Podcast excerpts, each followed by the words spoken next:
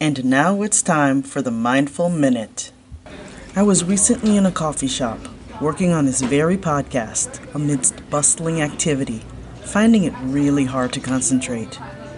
After acknowledging that I just felt distracted, I decided to listen, pay attention. Then I let it fade into the background so that I could get back to work.